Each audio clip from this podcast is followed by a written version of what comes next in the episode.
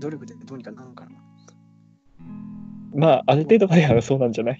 え、なんか、うん。割とアスリートっぽい人ってさ、うん。そういう根性論っていうか努力すれば、やればできるみたいなうん。うん。ことにな言い言いがちじゃん。うん。誰かさんそう。最近最近だとさ、うん結構割とそれでこう社会的なことを言いたがる選手も多いじゃん。うん。そのなんかまあ、ホンダまで突き抜けたらまだしもさ、うん。結構割とその自己アピールみたいなのができるから、まあ、YouTube うん。とかさておけ結構そういう、でもそれって本当なのかなって思っちゃうよね。うん。いや、うん。そう、それは確かに思ったことあって、メッシかなんかがさ、うん。夢が叶ってないならそれは努力じゃないんだよ、みたいな話をしてたんだけどさ。うん、いや、努力しても夢って普通叶わないからって思う。うん。まずうん。まず大前提として。うん。うん。そうね。うん。そりゃ、君ほど努力した人は世界にはいないかもしれないけど、みたいな。うん。うん大前提としてそんなに、ね、思う。王貞治もそういうようなね。あなんか、なんだっけな。努力は必ず報われる。報われてないとしたら、それはまだ努力とは呼べないみたいな。あ、ああ、言ってたかも。いや、間違いなく向き不向きとかあるからさ。そう。うん。だからまずさ、そのうん、才能的なものありきで、それをどう尖らせるかみたいなことだようんうんで、なんか、為末うん。為末が言ってたんだけど、うん。あの、為末はずっと、まあ、うん。100メートルから400メートルまで、どれ走っても全国で一番速かった。うん。中学生、高校生ぐらいの時まで。うん。うん。で、まあ、もちろん、あの、陸上の花形100だから、100で、カール、当時カール・ルイスっていうスーパースターいたから、はいカール・ルイスはいはい。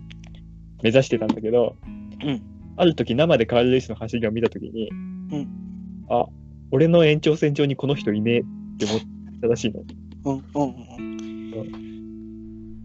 それで、あの、まあ、そう、カール・ルイスを目指すのをやめて、うん。で、その後のインターハイかなんかの時に、うん。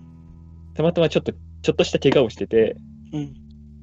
もう出れば全部優勝できるから、うん。100とハードルと200と400と全部エントリー、普通、本来だったらするんだけど、うん。なまあ、絞んなきゃいけないみたいな話になった時うん。に、うん。うん。どれにせん、これからどの競技に専念していくかみたいなのを考えたときに、やっぱ100では世界では勝てないかもしれないみたいなうん。ことを思って、やっぱそっちは諦めて、うん。うん、少しでもこう、世界との差が小さいだろうっていう400とか400ハードルとかっていうのを選んだみたいな話をしてて、そなるほど。そういうのもいるんだろうな。うんなんかじゃあさ、うんもうこいつは才能が違うって思ったこと人あるう。えー、ない。だそりゃサッカーとかは、うん。ね、なんでこいつこんなうめえんだろうみたいなやつはいるけどさ、うん。でも別に、なんだろう。ね、最初からそこで戦おうって思ってなかったからかな。うん。勝てねえって思ったことあんまりないかもしそうなんだよね。俺もあんまりない。うん。なんかその、あすすごいなっていうか全然違うところにいるなと思ったことあるけどなんかその物が違うわみたいなうん。ことをあんまりなんかその才能的なものうん。に気づ気づけないとか、うん。いや、それはなんかこう、さ、うん。うん、バネが違うなとか思う、思うよ。そりゃうん。素質として、まず。あんな飛べるわけねえわうんとか思うことはあるけど、うんっぱりね、ちょっと違うなとかそういうことがあんまり。まあでも一番なんかビビったのはさあの福田理さんの。ああ福田ね。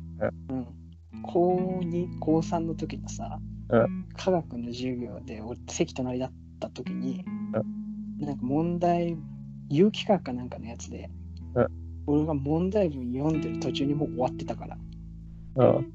それはさすがにビビったけどね。考えられるとか言う前にもう終わったからすごいなって思ったけど、それぐらいかな。でもなんかそれも才能が違うとかじゃないじゃん。うんなんかその、知ってるなこいつっていう。うん。すんごいビビったからやっぱり。うん。そのなんかこう、その試すほどの衝撃はないっていうかさ、うん。もう別に100メートルも400メートルもエントリーしてないからまだみたいな。うんカルルイスすごいって言ってる。やっぱり、試す、そうだね。だから試すはもう、それを突き詰め、結構突き詰めた段階で、それを見てるから、うん。あうん。全然叶うわけねえわ、こんなやつにって思ったのかもしれないけど、うん。うん。なんだろうね。じゃあやっぱり本気でやってないとある程度見えてこないのかな、才能みたいな。それはあるかもしれない。もしかしたら。なるほど。うん。でも小学生ぐらいの時から才能とかどうやって見抜いてんだろうね。プロとかさ、まあ何でもいいけど、そのなんか原石的なことって何でわかんの？わかんないよね。だってさ、うん。うん本田圭佑だって、中村俊輔だってユースを落とされてるわけじゃんか。うん。うん。うん。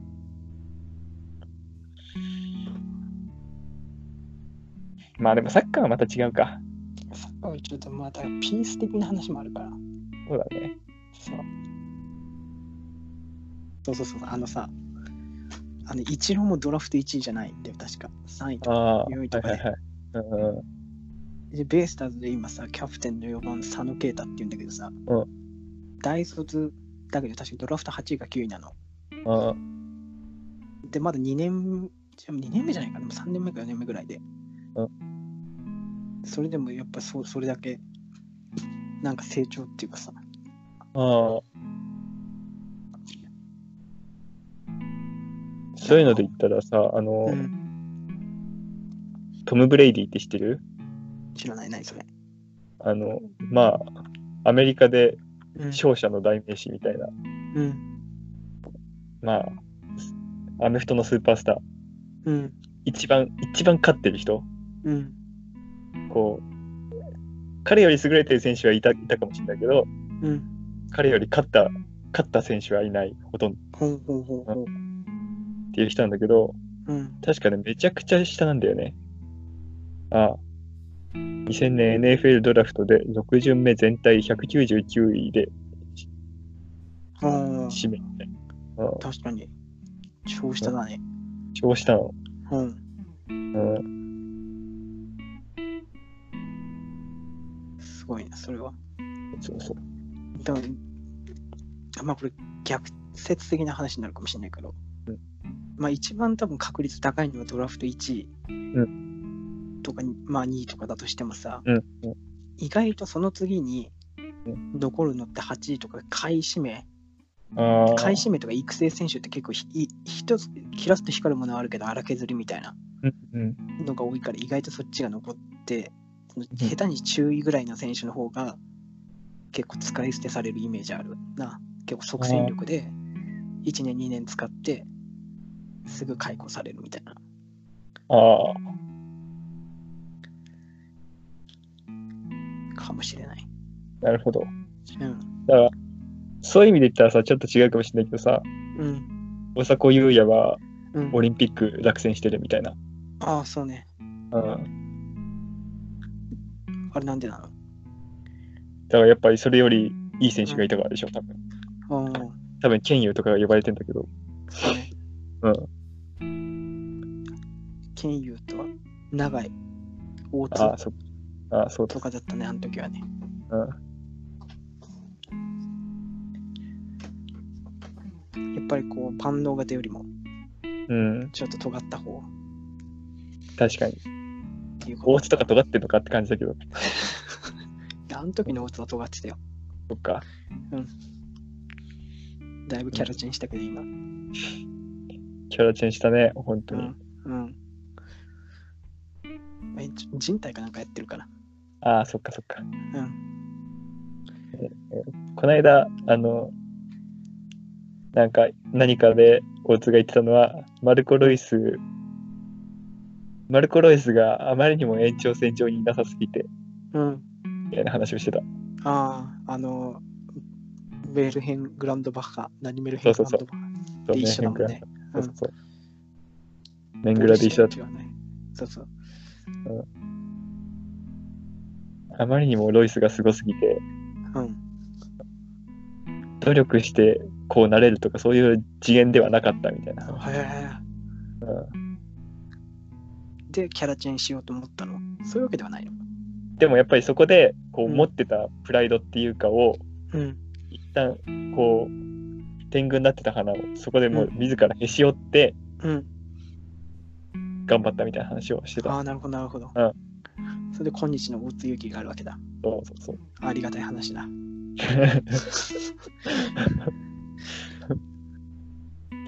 まあベンチに置いとくと安心だよな、そりゃ。うん。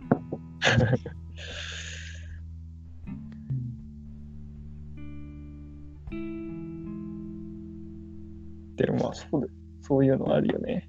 うん。まあでもサッカーで落選するっていうのは、うん。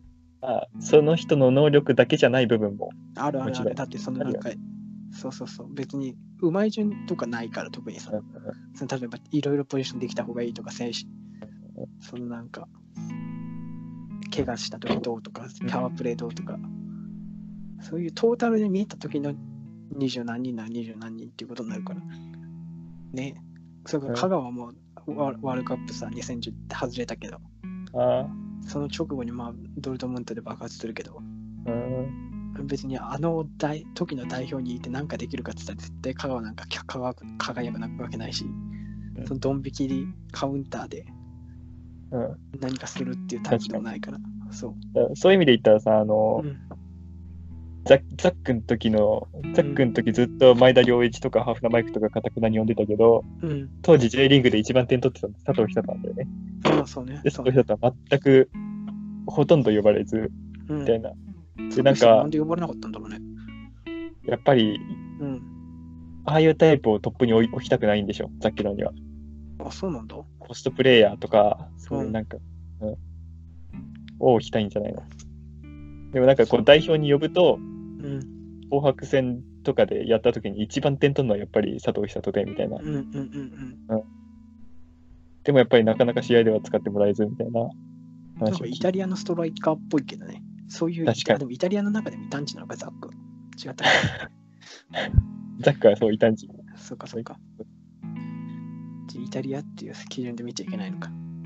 でもなんか近代のイタリアサッカーには相当影響を与えてるみたいなことを。へえ。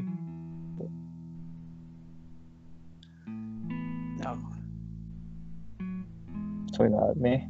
うん。じゃあ、なんか、いや、もうあの、その、直接的じゃなくても、うんテレテレビとか、その、例えばササッカーとかだったら、別にスタジアムにメッセージとかでもいいけど、これは才能すごいわって思う時はどういう時？うーん。今、ボンなんか。そのその単純にうまいとかじゃなくて、うんあセセンスあるってあんまりなんか好きじゃないけど、うんなんかでも、やっぱりそれで言うと、やっぱオリンピック、オリンピック、うんまあサッカー、サッカーは違うけど、うん。その個人競技のオリンピックって、うん。各国で一番強い人が、うん。とんでもない努力を重ねて人生かけてそこに挑んでくるわけじゃん。出か。でも、うん。っていう前提のもとに見てるんだけど、うん。こう水泳とか陸上とかさ、こう、うん。まあ、ウサイン・ボルトとかもそうだけど、うんもう明らかに違う人がうんいる。うんやっぱあれはちょっと、異次元だよな。うん。そう、なんか、今、パッと思い浮かんだのは、レデッキーっていう水泳の選手がいるんだけど、うん知ってる、わかんない、ちょっと。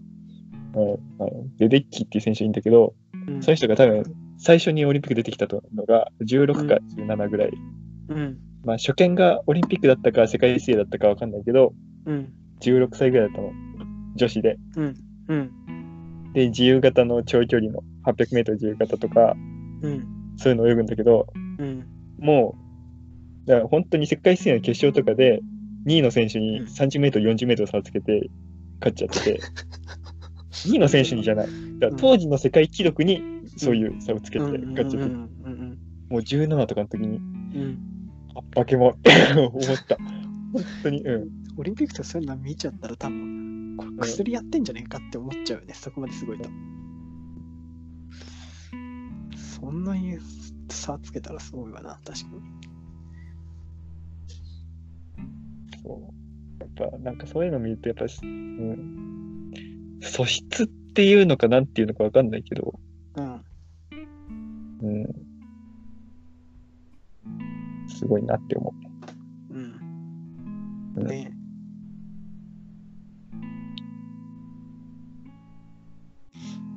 レベッキ。う。レデッキー。うん。ケイティ・レデッキーかな？多分。レベッキ調べてもちょっと出てこない。なんか洋服ばっかり出てくる。レ、レデッキうん。ー。レデね。水泳？いえ。自由形。レデッキーね。レデッキレベッキーじゃないのね。ー。レデッキーです。うん。まさかのレベ同い年。同い年？97年3月17日。マジか。そうなんだ。同い年っていうか同学年。ああ、だから衝撃だったのかな、やっぱり。身長178センチ。でかい。本当になんか、世界記録出した時の泳ぎがもうなんか、とんでもだった記憶がある。1500とかの時かな、なんか。せえ400、800、1500全部ワールドレコードってなってる。そうそうそう。うん。へえ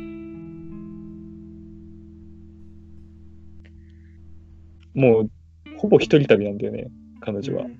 うん。うん。どの、どの競技でも。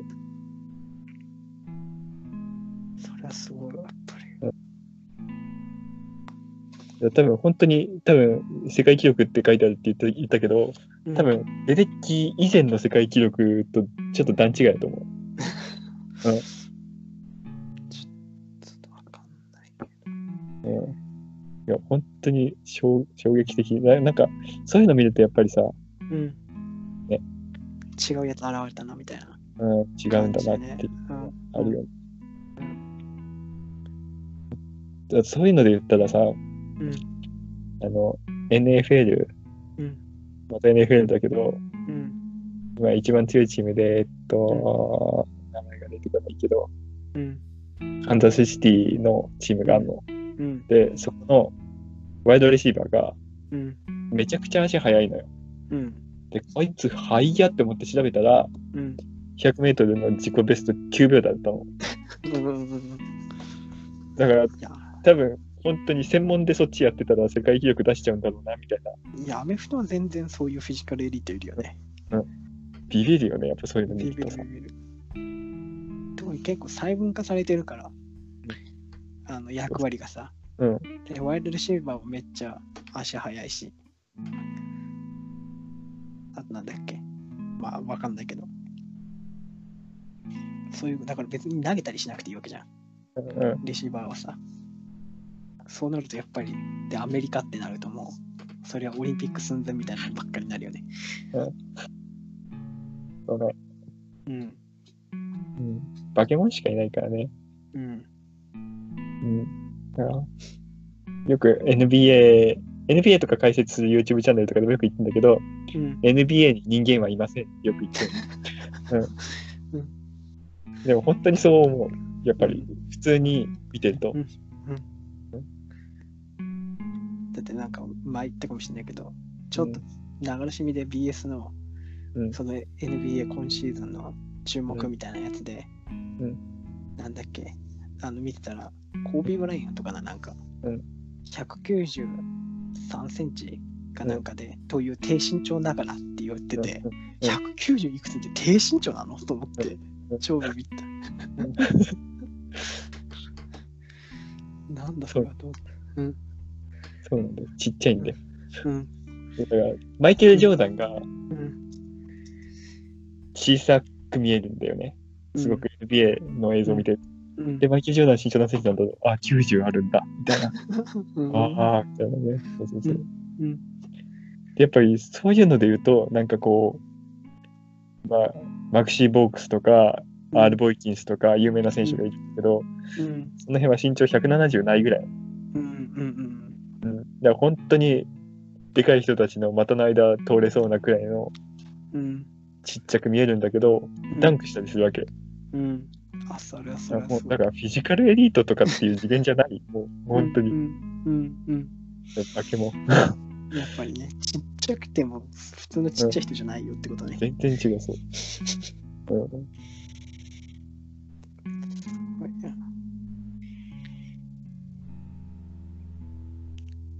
バスケ選手か。うん。なんか、あけもんだっけ？あなんか引退した後 NFL 取る挑戦しようとしてなかったっけ？あ、ああ違うそれね、誰かいたよわね。若野花。若野花か。あ、うんそうだそうだそうだそうだ。全然ダメだったけどね。なんかね、若野花が言ってたのは、うん。えっとね、こうすり足？うん。癖になっちゃってて、うん。もう、相撲って、こう、八景に残ったって言ったらもう、すり足なんて。うん。足を上げない。うん。足を持ち上げないで、すり足で全部いくっていうのをずーっとトレーニングしてきて、うん。でもうしスイッチ入れるとす全部すり足になるっていうので、その、パワーで練習の時に押せって言われたら、ものすごい押せるんだけど、うん。いざ試合みたいに、試合形式みたいになって、用意ドンってなると、すり足が、うん。スパイクが芝生に引っかかって、うん。何もできなくなるっていう。なるほど。そうでもなんどんなに訓練してももうそれは治んなかったからうん諦めたみたいなああ、なるほど、なるほど。じゃあ一応その、通用しなかったっていうよりやっぱり相撲病が抜けなかったみたいな。すごく抜けないだってアメリカ行ったんだよねアメリカ行って NFL のチームでうん。うんあそこまで行ってんだ。そうそう NFL のチームで練習してた、ああ、すげえな。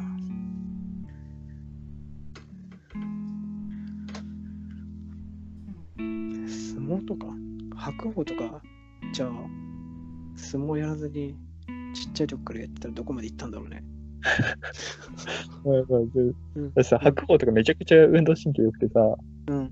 白鵬と鶴竜がうん。G リーグのオールスター戦かなんかでうん。始球式をやったのうん。始球式ってなんかちょっとパスするだけとかじゃなくてうん。2人でじゃあちょっとスリー打つわみたいな感じで、うスリー打ってパスみたいな、えーみたいなすごい。うん。そう。白鵬がさバスケうまいはなんか有名らしいんだけど、うん。うん。そうでも衝撃映像だった。本当に。うん。うん。なんかそれうん。うん。それで言うとさ、あの、なんだっけ、この前テレビでやっ再放送のさ、あの、芸能人とか、スポーツ選手が、あアスリートが、あの飛び箱とかしたりとか、ビーチフラッグとかしたりする番仕組。事が強い。そう、室伏浩二がさ、ビーチフラッグでさ、なんで本命だってさ大肌とかさ、あの岩村とか別に走ったりさ、体当たりしたりっていう仕事じゃん。うんだから、なのになんで室伏が本命で室伏が普通に勝つって、本当に意味わかんない。メジャーの盗塁王とかしててさ、そうそうそうそうそうそう。え？みたいな。そう、で室伏が全然すごい。そうそうそうそうそう。うん、大肌とか段違いで勝っちゃうんだみたいな。そうそうそうそう。半分だけ絶対もったいなかったよね。そう思え、アメフトとかでいいとこまで行けたよね、多分。う。でなんか水曜日のダウンタウンで、うん。武井壮かなんかが、うん。室伏浩二ハンマー投げじゃなければ何十億稼いでた説みたいなうん。うん。説を持ってきてて、うんいろんな数字出してたんだけど、もうんう化け物すぎてやばいみたいな。そうだよ。だって、あ、あれはちょっと圧巻だったよね。圧巻うん。うん。だって早いんだもんね。そうそうそうそうそう。だって一番いらなさそうな。パワーだけじゃないんだよね。そうそうそうそう。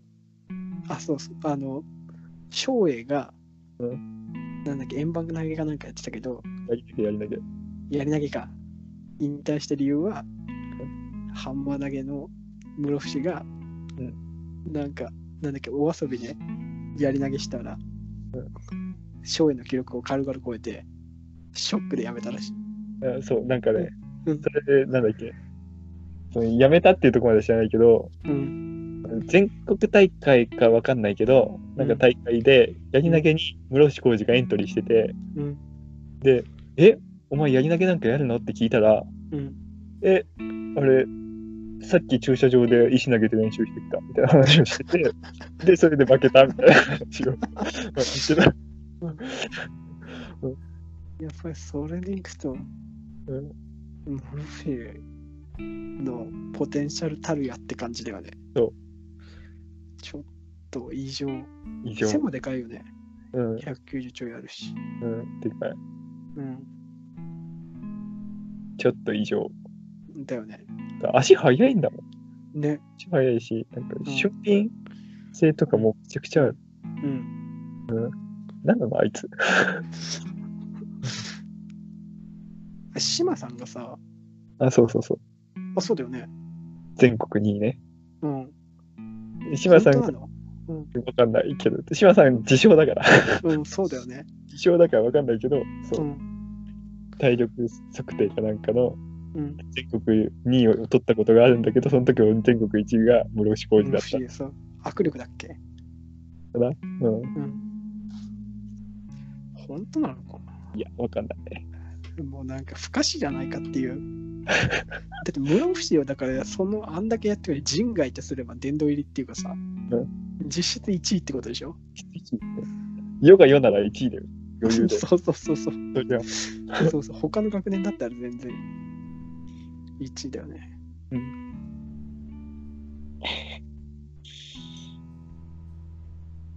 いや、あれはすごかった。ね、衝撃、衝撃映像だよね、ちょっとね。うん。勝っちゃダメな人だもんね、普通になんか。そうそうそうそうそう。本命じゃねえしって。そうそうそうそうそうそう。そうどの競技しても止まらないっていう。もう物が違ったよね、本当にあれは。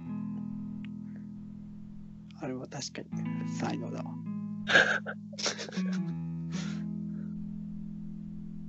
それは勝てねえわっていうね。うんうんうんうん人外だもんね。うんうん。いや、他のスポーツやらせてほしかったな。うん。で二刀流とかでもよかったのしね。そうね。うん。それとだって、室伏の妹はさ、うん。なんかハンマー投げと円盤投げの日本記録みたいなの持ってた、確か。ああ、そうなんだ。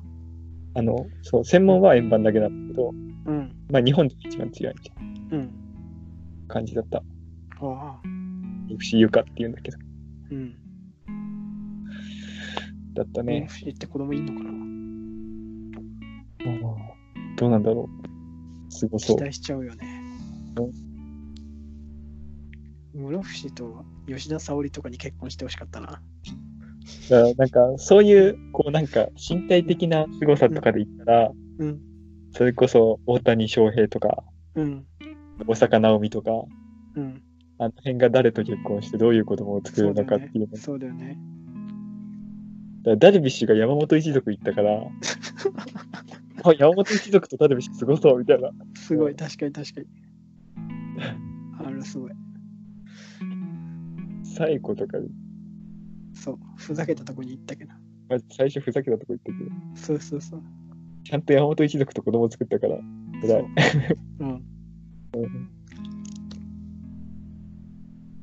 これはあんまり関係ないけど、最古ではもう最古でいろいろあったけど、山本一族はマリアさんとつながって、マリアさんからまたすごいネットワークがつながるから、あそこら辺のごちゃごちゃ具合すごいよ。